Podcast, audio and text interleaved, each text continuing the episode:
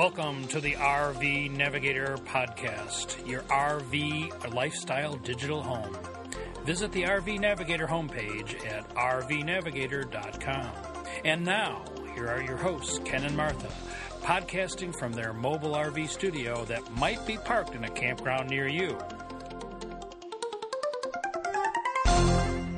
Hello, this is Ken, your RV Navigator.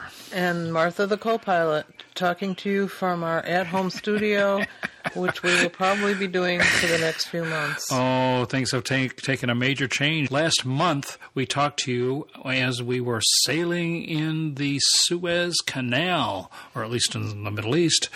And now we are sailing home. And things have changed in a major way because Martha is sitting here with her foot up in a cast.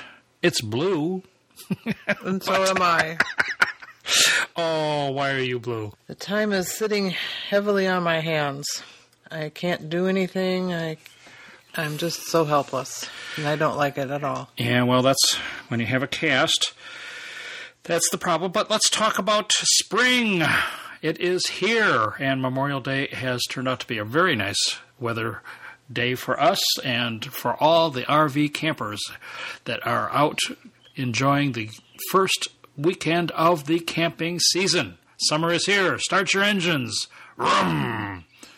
I think we've mentioned before that we surf the over 55 RVers on Facebook fairly often, which alternates between making us angry, making us laugh, and what I would say today is making us envious of all of the normal people who are beginning the camping season and delighting in having campfires and being out in nature. And I am happy for them, and it makes me miss it even more.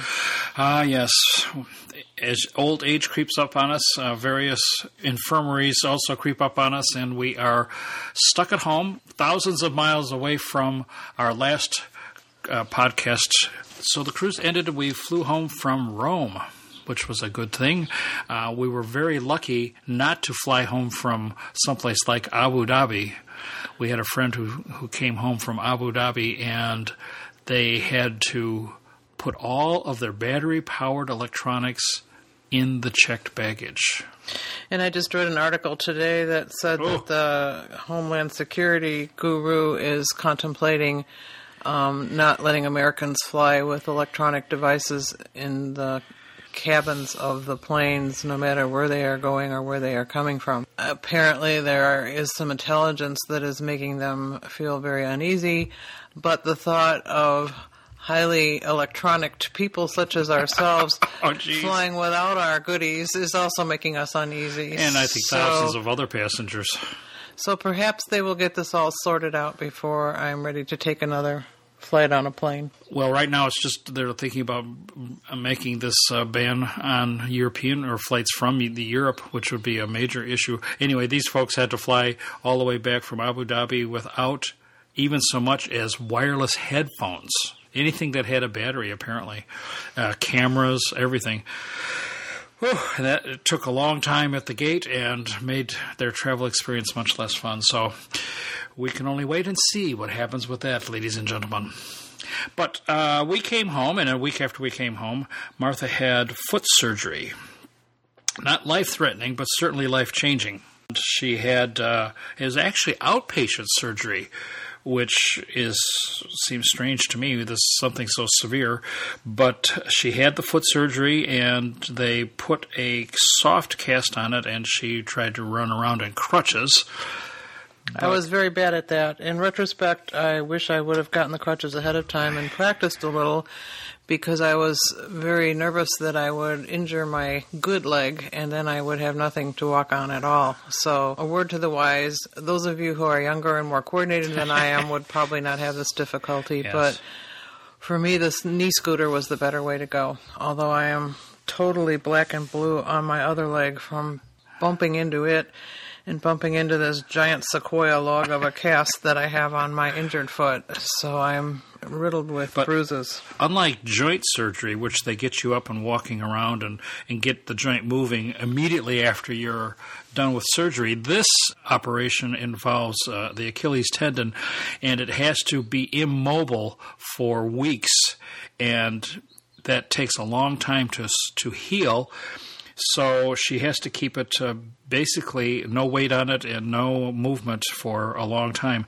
Uh, we're going on uh, June 1st, the premiere of this episode of the podcast, and she will be going to check and and see how the cast is coming and have the stitches out, and we'll take a look at the at the foot and see how the wound is healing, and hopefully the doctor will give her a different kind of cast, which will allow us to be a bit more mobile. Right now, the steps are the big problem, and so going in the motorhome is almost an impossibility because you just can't get up and down the steps, and motorhomes and travel trailers and uh, fifth wheels all have, as everybody knows, a fair Large number steps of for the most yes, part. and sitting on your butt and getting up and down the steps is just not that easy. So But I should add that while the the surgical site is immobilized, I have very little pain from it, Uh-huh. and that's a good thing. That something to be grateful for. So we will keep you posted, but for the time being, and I mean literally for a long time, we will be uh, at home here, and you'll be hearing podcasts from us uh, that will be home based, and hopefully they will be in mono. I had several comments about people who uh, did not appreciate the stereo ness of the last podcast, and the reason why that was was because we were both using uh, a separate microphone, one on the left channel and one on the right channel. So people said, "There's Martha over there, and there's Ken on this side," and so they had a hard time hearing the whole thing. So hopefully, this one is more monoized, and uh, you can hear both of us from both speakers because we know that you would not want to miss one word of this podcast. And we don't want you wrenching your neck, twisting back and forth. I can see it now. Well, that would be kind of disconcerting. Uh, my my software used to automatically make things mono, but I've had a hard time finding actual software that will take a stereo signal and turn it into mono. Most people want to go the other way, but in this case, that's the way it works. So that's the way we are. So here we are on a nice day, talking about RVing.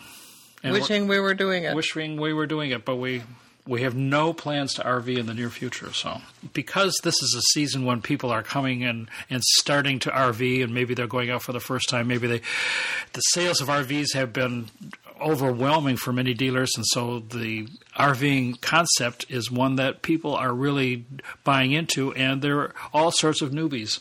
And as Martha mentioned, we have been following on Facebook several of the the newbie questions, and, and we thought maybe we'd take a minute and answer some of those questions from our perspective. Because we have been RVing for 40 years, most of the questions seem pretty simple, but if you're new to RVing, the questions are, are logical. I'm not sure Facebook is exactly the place to get the answers because I look at the answers and people are not giving answers that are, are logical. The blind are leading the blind. Right. I would suggest that if you have some serious questions about RVing, whether they are about your specific rig or just general campground questions or whatever, that you start with one of the many forums that are available that are specific to RVing. The one that comes to mind is IRV2. IRV, the number two, dot com. They have very active forum uh, section.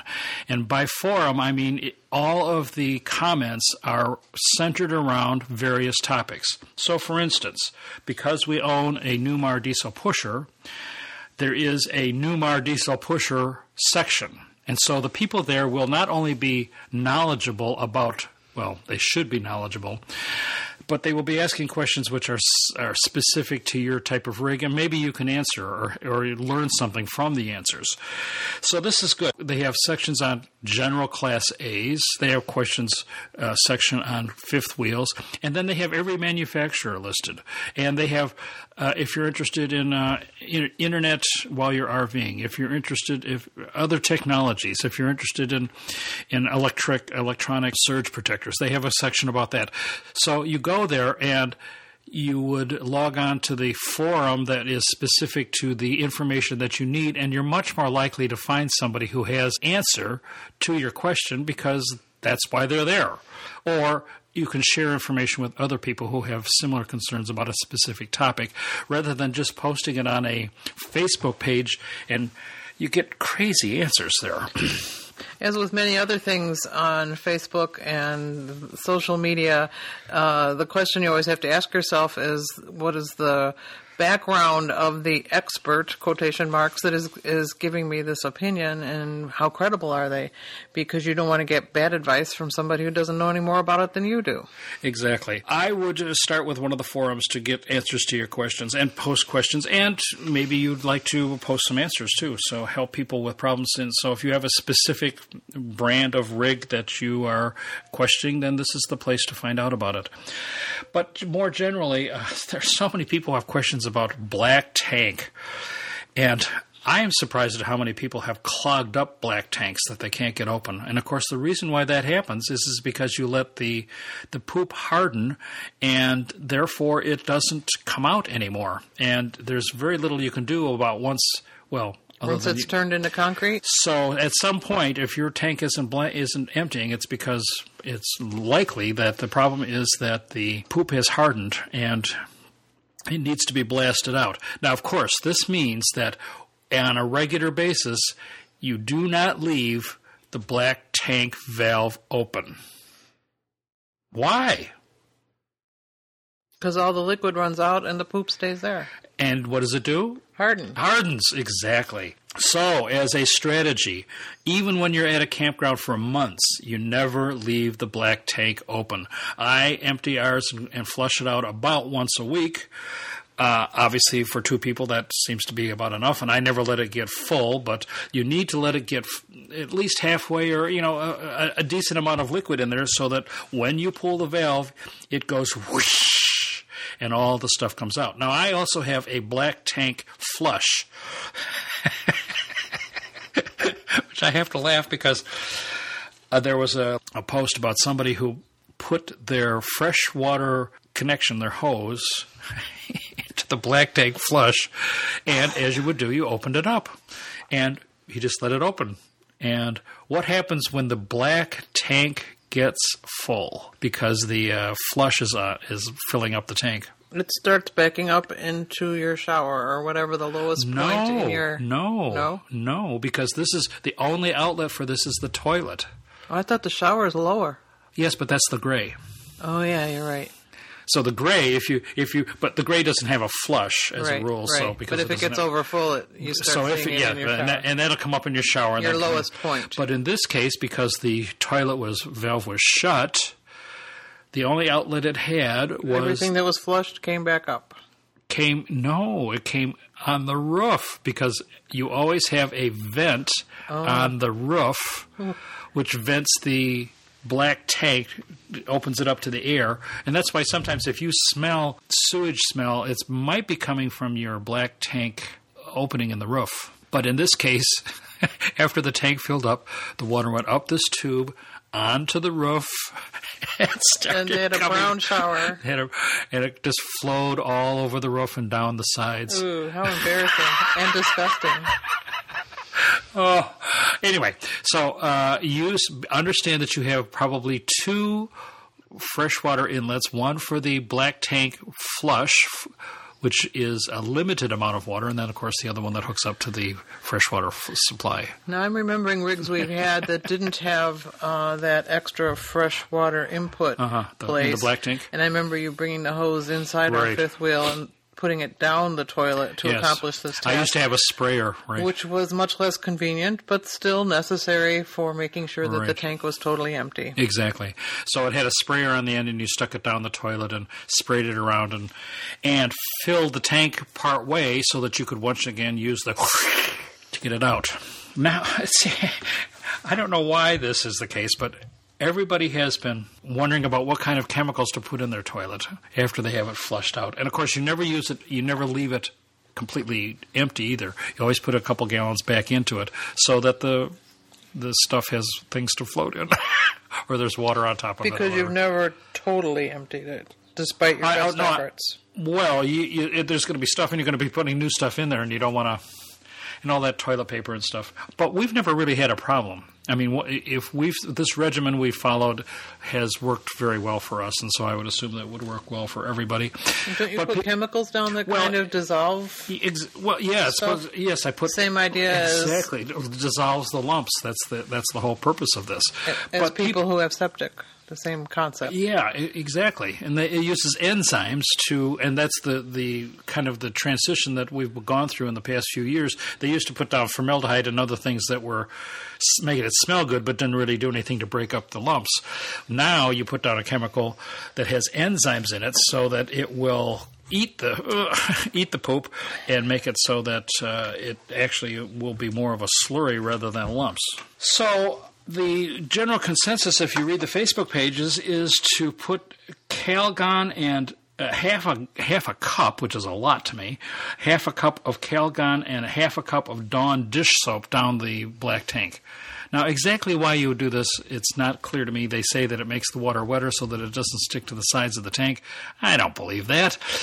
Why not use the regular chemical. Now, we happen to use a product called Happy Camper, but there's a lot of products around that uh, are reasonably priced, and you put down th- into the toilet and contains the stink and the black water t- in the black tank. So, why not just use that stuff? That's what it's for. I'm not sure why the Calgon and, and dish soap and Dawn dish soap is really gotten a lot around of the play. House? It'd be expensive though. Yeah. I mean, that's quite a lot. Weren't there people who were throwing down ice cubes too and Well, that's around and letting them the ice cube slosh thing. around, The ice cube thing, which I think doesn't really work either, is to break up the no is to concrete while It- you're walking, while you're driving? is to bang against the sensors and clean them off. Oh, this is for just the sensors. That's basically what it's for because the black tank sensors, if Never they're on the well, are always yeah, they're always a problem.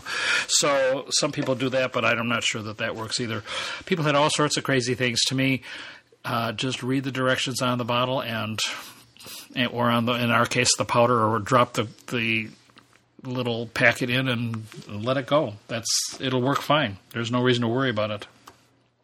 Another big question was about tires. People were reluctant to replace their tires at a certain age. They wanted to use the, the tread as the primary determinant as to whether the tires needed to be replaced. And some people had stories about paying the price for that because if your tires are old, they are more likely to blow out. And boy, on a, on a travel trailer, when the tire blows out, it takes out a, lot of stuff, many times on the interior also, not only being a dangerous situation. And old generally is over seven years. Is that Generally, it's seven to ten years is old. Now, you check this by looking at the DOT date on the side, and that's listed as year and then uh, week that it was produced. And you have to be careful because the tires on your brand new RV may not be brand new. So that if you have, like we do, a 2012, uh, the tires could be manufactured before that. So you would have to go by the manufacturing date, not the year of your RV. Many people are very reluctant to do this because the tr- they say, well, the tread is so good. And there's nothing worse than getting a, a tire blowout while you're driving, but it strikes me that when we have replaced our tires in our motorhome, they're not necessarily readily available, and you had Ah. to wait for a while to get new ones made for you. So that that to me is something that you should just plan to do before you need to do it. I would agree with you 100% because what the, we don't want to have is a is a uh, a blowout on the road, and I, I'm very proactive about this. But I don't want to replace them before they're needed. But I know that when I replace them, that there's going to be tons of tread life left on my tires. I mean, they're not even going to be half used because these tires are designed to go over 100,000 miles, and that's just not going to happen. And many people find that they are in a similar position, so they don't replace them because they just look at the tread because that's what they're used to on their cars. But this is just not safe on an RV. Sometimes I wonder when I read these posts whether RV manufacturers kind of cheap out on the tires they put on Mm-hmm. Well- rigs to make the overall sales price a little lower. There's no and, question about that. And that's another thing you should think about is whether your tires are robust enough for where you're using Well, them. not only that, but there's this big discussion about Chinese tires, and many motorhomes come with tires manufactured in China. I don't know whether that's good or bad, but that certainly is something to consider. And the number of plies, all sorts of factors. And what happens too is people overload their motorhome, or not their motorhome so much as their travel trailer, and thus it doesn't. Uh, the tires don't last, so they blow out. Because there have been many, there are many horror stories about people having blowouts and too much weight and And we have to confess that we had too much weight in our fifth wheel as well because we broke the leaf springs twice, as I recall. It's very easy to do because you have this big empty space and all the things that you would like to bring along because you really need them or because just in case, and, and there you are with too much load for your rig. and for your tow vehicle. So this is another issue which comes up all the time: is how much trailer can I tow with uh, the particular vehicle that I have? I think a lot of people confuse the actual uh, dry weight with the actual weight that they're going to be towing when it comes time to go down the road with their motorhome or their travel trailer. One of the good things about a diesel pusher is, is that it has tons of capacity. We are based on, on our weighing, uh, we are at least two or three thousand pounds, thousand pounds underweight, which is very good for us. But many people, when they get their travel trailer, it has maybe 500 pounds of towing capa- of uh, Carrying extra, capacity? extra capacity, and you know that's not very much, especially when you put a couple of people in there, and you will have this big problem when you look at the weight. It says uh, 7,500 pounds, and your your truck can tow 9,000. So you say, well, I've got 1,500 pounds. But you also have to look at where you where you put that weight. One of the very important factors is how much weight is on the tongue, how much weight is pushing down on your tow vehicle. This should be about 15% of the trailer weight, but you need to measure this because this provides the the necessary stability. If you have too much weight in the back, it's too light. If you have too much in the front, but how much weight is pushing down on your truck, and that will definitely affect its handling. So you need to pay very close attention to how your your trailer is loaded front to back and side to side so that it's balanced and it has the appropriate amount of weight on the hitch. How do people find that out? That's the problem. It's not that easy. You have to actually go around and weigh it. How do you do that? You go to a truck scale, to a CAT scale at a truck stop, and you have it weighed. And sometimes we've been at rallies where people are there providing that service for a fee.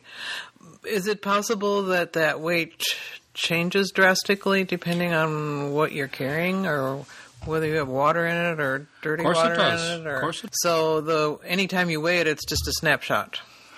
Right, but you should weigh it probably at its maximum so that you have an idea of. And we had ours four wheel weighed, so actually each Each side, each yeah. side, no, each of the four corners was weighed, so that we could tell if it was balanced front to back and side to side. So everybody needs to do this, and this is a matter of safety. And No matter what kind of a rig you have? No matter what what about of- B's? well, B's are hard to overload because, Because they're so small. And I think anything that, you know, it's a motorized RV, like a diesel pusher or a Class A or many Class Cs, that they're harder to overload because the manufacturer has built all that in. Whereas when you buy, when you have a F 150 pulling a 35 foot trailer, it just doesn't, they, they can't compute that and that just won't work. It may tow it, but it will be unsafe, uh, as far as I would think anyway. That's something definitely you want to consider. How does an RV fridge work? Pretty well for the most part. It works pretty well. For the most part. Yeah, we've never really had much problem with an RV fridge, but a lot of people seem to have questions about an RV fridge and the fact that it is dual propane and electric. Now, Two kinds of electric, right? Well, that well, this is the real issue. Is is that a propane fridge, called an absorptive fridge, is uh, a different animal than the one that you have in your house. The one in your house uses a compressor and it plugs into the power outlet, power plug, and it just works. Everybody understands that, and it has little fans on the inside to keep things uh, the air circulating, and it freezes. And so, if you if you have a residential fridge in your RV, then you're The one in your home. Right. It works exactly like the one in your home. But the RV fridge, even though it gets cold and it looks the same, is not the same. You'll note that on the outside there are vents for every RV fridge. And what are those vents for? To let the heat out. Why is there heat? Because it's sucking the heat out of your fridge. Oh, but how does it do that? I have no Does- idea. Well, it uses heat to absorb the heat from the inside of the fridge. Which is counterintuitive. Right. It has no moving parts to speak of, no fans or no compressors or anything, and it uses a heat supply supplied from a f- propane flame or an electric heat element in order to cool the refrigerator. So you have to have this flow of air from the bottom where the flame is, and it comes out a chimney on the top. Now, this chimney can be in your, may, might be in your slide, might be on the roof, but there is a heat vent for the refrigerator on the top. It only works when there's heat flow, when there's airflow th- through the vents on the outside. Your refrigerator will not cool unless it has airflow on the outside. So, one of the first things you need to check if your refrigerator is not working appropriately is to make sure that there's airflow on the outside. Now, we have had little fans in the chimney to bring the air through the vent. This is good. You need to make sure that there is a flame at the bottom or that the electric heating elements are heating and it's through convection it goes up through the chimney and takes care of the cooling. You don't really have to know how this works but you need to know that there needs to be heat on the outside. Now this heat is as i mentioned is provided by either a propane flame or an electric heating element. Not both at the same time but one or the other. If you go outside and there's no heat, then you're not going to get any cooling on the inside. If you go outside and the chimney is blocked off or is otherwise restricted, you're going to have poor cooling. So, in your refrigerator on the inside, the cooling, unlike in a, in a conventional home refrigerator, starts at the top and the leftover coolant goes down to the refrigerator. So if the top is cool and the bottom is not cool, that means that there's not enough refrigerant to cool the bottom too. What happens if you are, um, as some people have been recently, leaving a cold climate for the first time this season and you turn on your fridge and it's already pretty cold inside? What happens? Well, does it do anything? I wouldn't You just so. shut the door and put the food in and call Yeah. it a day? Well, you need to make sure as you're going into warmer climate that, That it's, it's working. running. I mean, that's the only thing. Because the absorptive or the RV refrigerator is completely dependent on convection, both for the coolant and for the the cool on the inside. It's good to have a little fan inside the refrigerator portion of your refrigerator because that will circulate the air. Most home refrigerators have a fan that circulates cold air. So sometimes it's not a matter of the refrigerator not getting cool, but the fins on the inside just are not convecting enough to to cause the air to be cool. Does that make sense? Yes. And we always had a thermometer in ours, which we would look at every so often because just because stuff is cool, it might not be cool enough. Right. And you don't want to poison yourself. So the other factor that is confusing to many people is that it has an automatic switch, which when it it senses 110 or a, a, a plug-in power supply, it switches to electric, and when you unplug it, it switches to propane. Which is That's why automatic. when we were driving, we would leave the refrigerator on because it was being powered by propane. And as I recall, the only time we turned our propane off was in certain unique situations, like going on a ferry or going through, through an Yeah. undersea tunnel or something like That's that. that's another big People have been asking questions about leaving it on. about leaving the propane on. We always left our propane on, but that's obviously a, a personal factor. If you have an accident, and of course we did have an accident where we totaled the rig, but and we had full propane tanks, but nothing, the propane didn't leak. So if you are worried about a safety issue about propane, then you have to sh- then you're going to shut it off. But I wouldn't recommend that on a regular basis. We always drove with our propane on. Wanted the sometimes we wanted the furnace on. Sometimes we wanted uh, we always wanted the refrigerator on, and other items too. So you want to go back there and cook or something so that you have the propane. Anyway, uh, the refrigerator then also has a 12 volt system, which does not has nothing to do with the cooling. It's just the controlling circuit. So if it says it's on propane and the flame is not on outside, then the controlling circuit doesn't doesn't know that. It just it just sends the signal to turn the propane on, or vice versa. So when you are on the road, you want to leave it on propane, and it should automatically switch to propane. But switching between the two, you can have the situation where the propane isn't working and the electric is, or vice versa. So that putting the controller and saying I want it on propane or I want it on electric is uh, is appropriate. But understand that that sensor on the inside is run by 12 volts. That's run by your battery, so that the refrigerator will run when it's on propane. Could it happen that your propane pilot light goes out because it's windy, Well, or that's when another you're driving? that's another big factor. And most of these uh, are these days are electric start, but if you have one that has a pilot light, which we used to have, then you need to make sure that the pilot light is running. But it has 12 volt and 110, so that's the normal plug-in power, and then it has the battery, which keeps the controllers, the sensors on the inside, working. And that has nothing to do with the actual cooling. So the refrigerator can look like it's on because the battery is on, or if the battery is is low, it will then uh, not sense that either. So that's a brief lesson in, in refrigerators. Do you understand this? Pretty much. I mean, you understand the working of it. You don't have to understand how the refrigerator yeah, actually yeah. works. And even though they have their quirks, like like starting fires in your rig, I always liked the idea of having a refrigerator that had more than one way to cool because it, I felt like I was hedging our bets because systems fail and sometimes um, the power wasn't good, but you knew that the propane would keep things cool or vice versa. Um, I liked the multiple possibilities. That was good, I thought. I would definitely agree with that. And we always had good luck with our RV fridge, but we certainly it- liked the. And again, you replaced it because it was starting. What was it? The Right. insulation was well, starting. if you ever smell ammonia, yeah, that means that the refrigerant is leaking out of your refrigerator, and you better get out of your RV right away and check it out. Because, uh, or if you see green stuff on the inside of your compartment on the outside, but you need to check that compartment on the outside fairly regularly because spiders get in there and they start to make nests and they, you know, it Right. we causes trouble with that too. yeah, those nozzles need to be cleaned out regularly because it gets crapped up. There are a number of people who have asked about boondocking.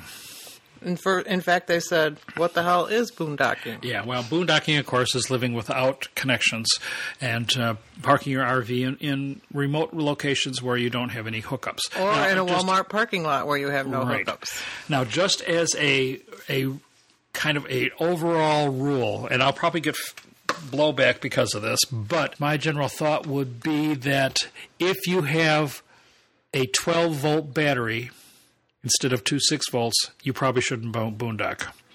A 12 volt battery just and probably a single one just will not provide you with the power that you need in order to boondock. Even and for I've had, overnight. Maybe, maybe not, depending on what you're doing. And that's the, that's the real question. And so many people have talked about, well, I parked overnight and I tried to watch a little TV and I, you know, and things were going. And uh, when I got up in the morning, my battery was dead. Well, and then how many batteries do you have? Well, I have a one 12 volt battery. Well, that's just not going to do it. That one 12 volt battery is kind of for emergency use only and maybe a couple hours while you're sitting on the road. But if you are doing any serious boondocking, you need a bank of 6 volt batteries, which will provide you with enough power to go for a couple of days. Solar, okay, but that only charges the batteries. And then you need an inverter to get some power for your 110 volt things. We, as we mentioned when we went to a couple of the RV shows, we asked the the salesman, "How long will this 112 volt battery run my residential refrigerator?" And they would say, They were very optimistic. very optimistic, and we know that's wrong. So look at your batteries. If you have one battery, you probably shouldn't plan on doing any boondocking. If you have a bank of six volt batteries, you're in much better shape. That's just kind of a, a standard rule. to So why are two sixes better than one twelve? Because they can be discharged further and they can they have more capacity and they're more designed for deep cycling. And this is another issue. People say well my batteries are only a year old and they're going bad already. Or they don't hold their charge. That's because you've discharged them below 50% so if you have a 200 amp battery bank you have only 100 amps worth of juice that you can use because at 50% you should start recharging them again. And how do you do that? Well, either solar or a generator. Or plug in or drive. Good. Yes, but those things are not possible on boondocking When you're days. yeah. Right. So think about it. The batteries need to be have enough capacity so that you can run all the things that you want. And I don't want to get into that here, but there is a lot to that. And boondocking is something that you can definitely do, and we have done for quite a long time. But you need to plan for it. And you need to go to one of the forums and read about all the details. And I'm sure there's a solar forum to figure out that and a battery forum. Must be. I don't know. The, with the sales of of RVs going up and up and up, it seems like, and I read this article, manufacturers are expected to ship 446,000 RVs in 2017. This is up 3.6 percent from last year's 430,000. Even more encouraging for the industry is the age of the buyers. Sales are being largely driven by younger enthusiasts seeking cheap, versatile vacation travel, not just retirees looking to tour the country in motorhomes. Industry experts say that low gas prices, favorable interest rates, and increased interest in the outdoors mean that more Americans than ever see this as a good time to buy an RV. Uh, so, this is good as long as you don't want to get an RV site. The more of us there are on the road, the more there dem- demand there is on the campground. So I'm going to kind of put a question to our listeners, Have you been having more difficulties finding? being that we have not Last RV for sites. several months. Yeah. Have you had a trouble problem getting RVs sites? We of course kind of camp in the off season, uh, shoulder seasons, and in the winter, so we generally don't have too much trouble. We don't make plans far in advance, except in Florida, Florida. when we or in, in destination places where we know there's going to be a crowd, or on California, a I weekend, like, think, like Memorial more- Day week in California. was sometimes. more difficult too. But we didn't have any trouble going up the California coast, really. I mean, we found a place every. We we would our- we would call ahead, but we wouldn't reserve way ahead. Right. And there are some people that have, you know, their whole. Plan the whole thing out. Yeah, crazy. We don't like to do that. No. But is it hard to find? Is it hard for you to find campgrounds? And I and I'm not questioning, as Ken said, the Memorial Day, Fourth of July type weekends, but just other times when you want to go camping throughout the summer. Because it does stand to reason that if more people are buying RVs, there are more people out there trying to park them here and there. And of course, the the campgrounds are getting more and more expensive, and we found an extreme.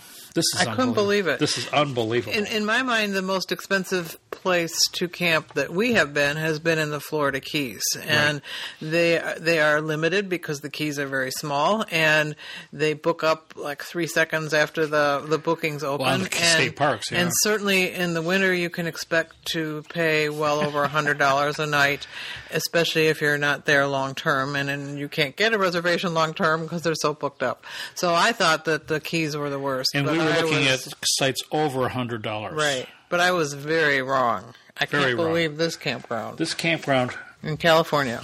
If you want to stay at the Newport Dunes RV Resort, right along the artificial beach in what is billed as a super site, which is 35 feet by 45 feet. Not that big. Moderately super. That's not really a super site in my definition. And it's on sand. You will have to pay up to, I have a hard time even saying this, You will have to rob a bank before you stay there. $479 a night at peak times during the busy summer season. And not Yes, that's per night. and not only that, but when we looked up what people had to say about this park, they weren't all that enamored about the park. It sounds like you go there for the view and the location. But in terms of uh, uh, being a nice resort, they were not all that thrilled about it. How, where do they get off? Well, Four hundred and Whatever So that's a thousand dollars for, and, and they have a two night minimum. So that's almost a thousand dollars for campground fees. That- Unbelievable. That would be a time when I might try a motel. Although maybe they're really pricey there too. I, we don't know that area. And if you don't want a super site, you can get lesser sites, and they go all the way down to two hundred seventy-five dollars a night. a bargain Oh my God! Can you believe that? Now, at the other end of the scale, is free RV. a lot of people these days are looking for free. As we mentioned uh, in that article about the sales, that there are a lot of new RVers that are looking for inexpensive campgrounds. Well, they actually say cheap. Um, they they think of RVing as cheap travel and a versatile vacation. But one of the things they're looking for is cheap. And if you are not aware of this, there is a nice website, which we've been a member of for a long time, called Overnight RV Parking. This is a, a, a website that will help you find free or very low cost places to stay while traveling in your RV. And we, as you know, when you're traveling down, you know, going three or four hundred miles a day, you're just looking for a place to spend the night. And we have found some good ones. And w- with the help of the Overnight- website, overnightRVparking.com. Right. And things like Cabela's, which we found, uh, I think we mentioned that a few times uh, because we've stayed there last year, and very nice overnight parking, boondocking, of course. But uh, for an overnight, you can you can usually boondock uh, and just park. And I think most people know that Walmarts are often a place to stay. But you have to be very careful, and you can't assume that a, Walmart is a place for you to stay because the campgrounds in many areas are obviously opposed to this concept because they would rather have you come and stay in their property and spend thirty, forty dollars a night, even though all you're going to do is drive in there and take a, a good night's sleep and drive out again. So they lobby local legislators to ban overnight parking in places like Walmart's. And the um, link we're going to put on our website for this month shows you a map of the United States with RV unfriendly places. And when you look at it, your heart will sink because it's virtually the whole state of Florida and the whole coast of California and the entire northeastern United States and some other urban areas. But experience tells me that the banning free RVing is a much more of a local decision, Mm-hmm. and so it really will vary even from town to town. So you want to do a little research before you just pull off the road By and- using this. and assume that you can stay in a Walmart. And this website will tell you whether things are Right. permitted or not. Now we also use the Casino Camper Right. Which- website, casinos which are is- also another which is very good choice. not this one, right? It's a different right. one. And um, casinos sometimes are not exactly on the main drag, which is usually where we try to overnight. But they've been very affordable or free alternatives, um, and, and again, a reasonable way to just pull off and stay for the night and eat at the buffet, and then you don't have to cook. It's been a wonderful experience. Lots of places welcome us. Walmart company policy, for example, is to allow overnight parking. Sam Walton, the founder, was an RVer, but astutely we realized that the RVers who overnight in his lots bought groceries and supplies from his store. But corporate policy is trumped when a local ordinance bans overnight parking. As we've dug into this, we've encountered some pretty powerful players aligned against free RV overnighting and behind anti RV laws. The biggest is the 3,000 member National Association of RV Campgrounds because we're taking money away from them. And they have decided that they are going to lobby against free parking and that and many communities, as Martha just mentioned, have had laws put in place that ban overnight parking in parking lots. And of course, the other thing that can make you become unwelcome is if RVers are not courteous uh, when they use these free places and don't stay there for days on end and put out their lawn chairs and look like they've moved in. Um, you want to be sensitive to the fact that that is a business and that's their primary purpose in being there. Right. And they are not a campground, and you shouldn't treat them that way. Right, and that means don't stay for a long time. Don't put out the chairs. Don't put out the awning. You know, do the minimum that you can to get by. And most of the time, we're there just for the the overnight, not even during the day. So we pull in late and leave. I would like to say we leave early, but Early for us. early for us. But we are, uh, you know, not really using it as a campground. And I'm not going to be using the pools and the at a campground or anything. So why bother with with going to a, a multi facility park? Also, we find that uh, making reservations has been a problem. I've got this article, which I'm going to put a link to on our website, of course, that uh, can I get that camping spot? And that robots are buying up spots so that they can be resold. Just like concert tickets. I was Yeah, surprised to boy, read that. Yeah, me too. Bummer. We have a lot of questions. I'm still talking about the newbie questions. Gas versus diesel. Well, obviously, we made our choice. Um, we Diesel. talked before about how the many advantages of diesel, but diesel is expensive. And to me, a line in the sand would be Diesel is a, a more, expensive original purchase. engines. Yeah. The engines are more expensive. Um, so to me, a line in the sand would be whether I'm just going to be an occasional weekend camper or whether I'm going to spend more time and drive farther than Uh-huh. Spending the big bucks for the diesel engine.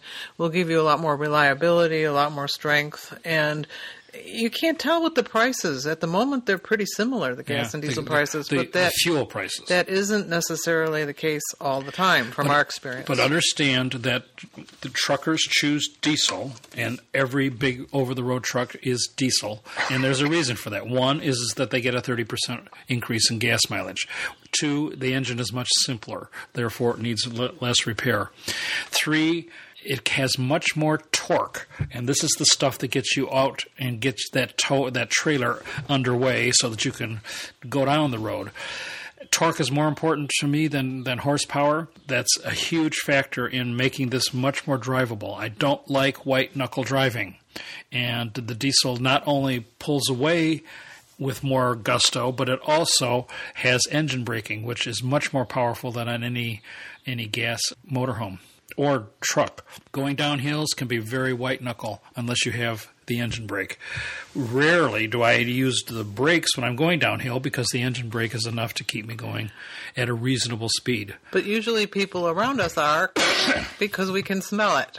Right, you don't want to be able to smell smell their brakes. So my que- my choice is if you can afford it, definitely diesel. There is no other choice. Size. These people, y- most states have a maximum limit of 65 feet. If you buy a 45 foot fifth wheel, you're going to be above 65 feet.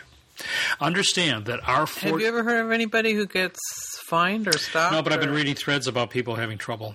With what? Doing it or being stopped by the law? Both. Uh huh. Really? The law has gotten into it. Yeah, I think so. Uh-huh. So the issue is with a motorhome and in campgrounds, a motorhome is much more maneuverable. Not only does it steer better, but it also uh, it- it's more backable. But it also is the length that it is with a forty foot fifth wheel and a tow vehicle on the front you got another 15 20 feet which you can't disconnect until you're actually in the site so it's much more difficult to back a fifth wheel into a web to a to a website to a campsite than it is a, a motorhome just take my word for that But don't they corner better when you're driving around not if it's 40 feet curvy, you understand that the- curvy roads, are where there's tree a tree here and a tree here, and you have to kind of weave your way I in between? don't, I don't think so. I don't think there's a situation. Because they bend in the middle more. Now, if we're talking about a 30 foot fifth wheel, With which would. Uh-huh. be about as long as we are in the final, then, Then it- of course, yeah, be because it bends, it bends in the middle, no question about that. That's It's a big really help. long- But if you're talking about these people with 40 foot fifth wheels and the truck on the front, you're talking about a huge vehicle. If you're new to this, be very careful. We were at our very own campsite at TGO, and a guy blocked off the road for, For hours. when he could not back into his site because his trailer was just plain too long. Uh, No, it wasn't too long, but he didn't have the he- skill to he- back he it didn't in. have the skill to back it in, and there were some trees there, and I mean, you know, that's going to happen in a campsite. And he had to finally, we had to put down his uh, His jacks. his jacks, and we had to un- unhook the truck, reposition the truck so he could back it in without taking Hitch out a it back up again. Put the jacks back up again. And you just, I can't, I just can't see that happening with a motorhome. It just wouldn't happen. We take off many awnings have been ripped off during this process. because we are 62 feet with the car on the back. So we take off the car and we are back down to 43 feet. So that's much. That's that's the size of the trailer by itself without the truck. Now you think about maneuvering that. I wouldn't buy a 45 foot Again, it depends what you're doing. There, there are many people go who leave who leave campgrounds in seasonal spots, and you bite the bullet and you get it in there, and then it's there, and you don't have to keep backing it in and backing it out. But people who like to travel, it's it's a challenge every time you stop.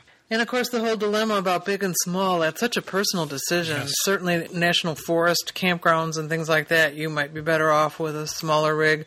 Um, certainly, when you are coming in at 11 o'clock at night, there's probably still a space empty that you can fit into, which isn't the case for us.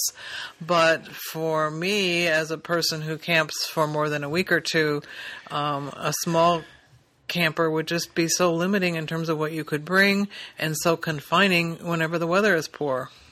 Well, not only that, but people talk about going to national parks and using our uh, national lands. And if you can't boondock for a week, then you can't use our national lands, to me. That's true. You know, we can boondock easily for a week without much trouble. You get in a small B and you're going to be very limited. Yes, you can get into campsites that we can't get into, but you can't you can't stay for very long because the the boondocking experience is so limiting. The teeny tiny shower and all not having enough water and all that sort of stuff. So these are all controversial topics, I would think. And I think we're probably going to get some feedback about this, don't you? Well, a lot of it's opinion. Yeah, yeah. But You have to decide for yourself what's important to you. and we certainly want to hear from you. So, how about your TV? Are you getting good signal? Is your TV antenna not pulling in the signal? This may help. Troubleshooting. If the wall plate doesn't turn on, check for power. With your multimeter set to the appropriate DC range, carefully probe the socket in the wall. You know that your TV antenna is not just a TV antenna, it is also an amplifier. Did you know that? Yes, I did. Oh, wow. So that when you put your TV antenna up, it has a little button on it, and the light has to be on. If the light isn't on, then the antenna isn't working, and you won't get any much of a signal. I had some questions about this, and uh, I think people don't understand that the TV antenna is electric. Also, in most situations, ours included, you have to turn the amplifier off in order to use cable From the campground, or- from the campground. So that red light should be off when you don't want to use the antenna. And you don't want to lose track of what you did last because it's easy to forget that That's you right. turned it off. And what they're pointing out here is, is that you almost always have a 12 volt socket along with the antenna am- amplifier, and check to see if there's voltage there. But if there's usually a little red light, but if there's there's also a fuse, so that if you don't have uh, power, then you need to make sure that you do have power. It strikes me that we have had countless issues that were easily remedied by a new fuse. Yep. Or And I was very grateful for or I hate to say this, by a slightly larger fuse. That's a no-no, isn't it? Many situations can be remedied by, By a a slightly larger fuse. All right, I'll keep that in mind. So we keep we keep a, a large selection of fuses, and if it keeps blowing, you just keep putting in a bigger fuse. oh dear, Is that dangerous? could be.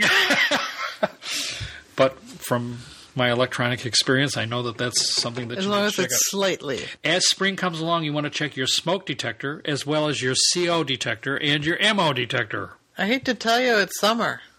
As summer comes along, this is the June podcast. It's the June podcast, but it's the beginning of end of spring. I mean, when does summer start? When you, June When you can 22nd. start camping. Between Memorial Day and Labor Day, right?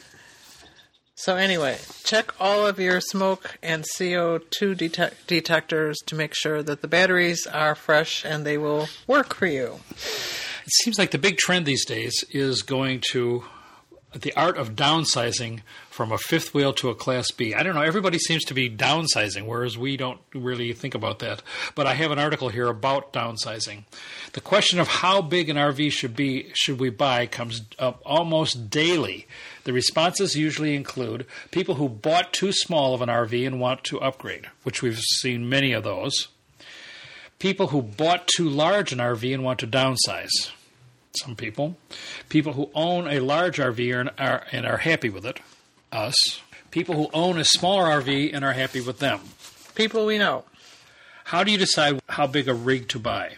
RVs are nothing more than a set of compromises on wheels. The trick is to understand what you are giving up by making a particular choice. Some compromises are immediately obvious, others only become clear after you are on the road for a while. So, at first, going big is an easy choice. But as I mentioned, you have to park it. Big RVs are impressive inside. There's no ducking your head. There's, there are ceiling fans, lots of floor space, no squeezing past each other. Big RVs have lots of storage. You can take more with you. And they have more weight capabilities. You don't have to literally sort through every last thing you own to see if you have room for it. Downsizing is stressful. Fewer decisions makes the process easier. Big RVs can be appealing to people new to RVing. A bigger RV means RV life can be similar to your suburban life. You can cook the same, you can keep the same supplies in the pantry, put your feet up after dinner, and watch your favorite shows. However, going small, we've always been in the medium 35 foot fifth wheel, that's not us, or too small 30 foot fifth wheel end of the RV spectrum. After six plus years of travel in that mode, we are changing it up we are choosing to downsize to a 19 foot Class B motorhome. Mm. Would you do that? If I was driving it. If you were driving it. Oh. Our goals are more flexibility, less pre planning, parking in standard parking spots, less time in RV parks, more time in state parks, national parks, national forests, and campgrounds. I don't agree with all of that. Yeah, but we don't camp in the summer. And more time boondocking, more time boondocking, staying in friends' driveways. Mooch docking. Oh, mooch docking, sorry. Stopping at roadside stands, attractions, and historical markers. Stopping at many in any ba- beachfront park or county park. Well, those are good good choices if you want to downsize. Tension. The basic tension with RVs is between what you can have and what you can do. Oh, that's interesting, isn't it? The more you want to have, the less you'll be able to do. That's what right. it says. That kind of sums up the, the size issue. Although taking our car along with us gives us the benefits of both. And throwing time in there. I can think of a number of times we've driven past places that we went back to with the car because it wasn't very convenient to park there with the motorhome and the car, like beaches and attractions. Right, yeah, but, we, but like we have done that. We go to a parking lot. But we lot. have time. Right. We go to a parking lot, we unhitch the car for and the afternoon back. and go back and, and, go back. Uh, go back into town and do what we want to do with a car, which is even smaller than a Class B, and we can do all the things we want to do, and then we come back and pick up the motorhome and, and continue on. We've done that several times, many times, and so that's definitely an option which is not mentioned here.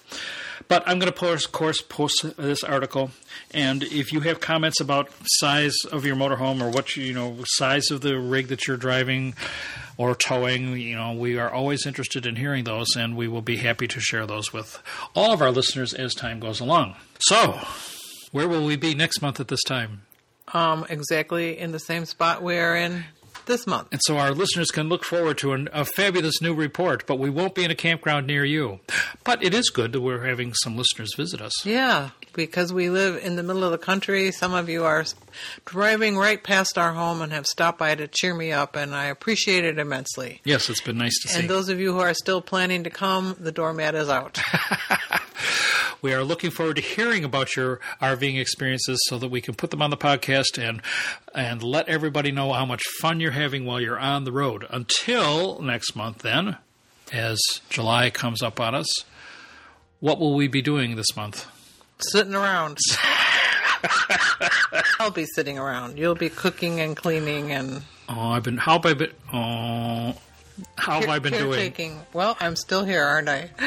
Is that all you can say about the hard work that I've been putting clean, in, making clean you clean and well fed? Oh, giving you all the conveniences of. I'm still here. She's still here.